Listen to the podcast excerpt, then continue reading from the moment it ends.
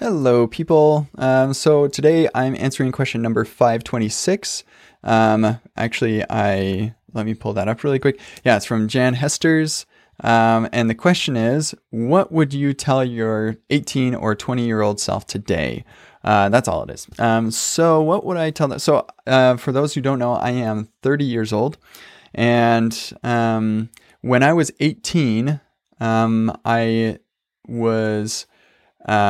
I just graduated from college and from high school, and I went to college. And yeah, I guess I would tell myself, hey, work really hard, I guess. I don't know what I'd say.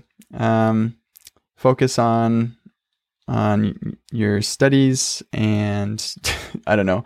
When I was 20, I was on my mission for the Church of Jesus Christ of Latter-day Saints in Missouri and Kansas.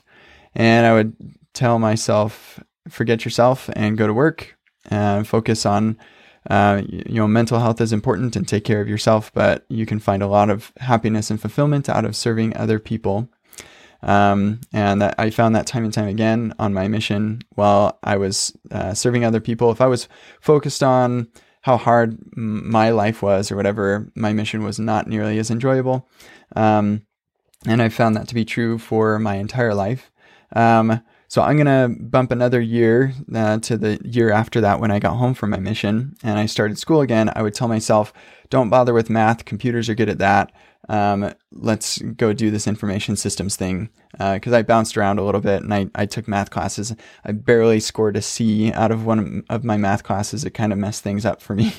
I might actually try to convince myself to not bother with a degree. I spent 5 years, worth of my life in school, and, it was great. I met my wife in school, so that was really important.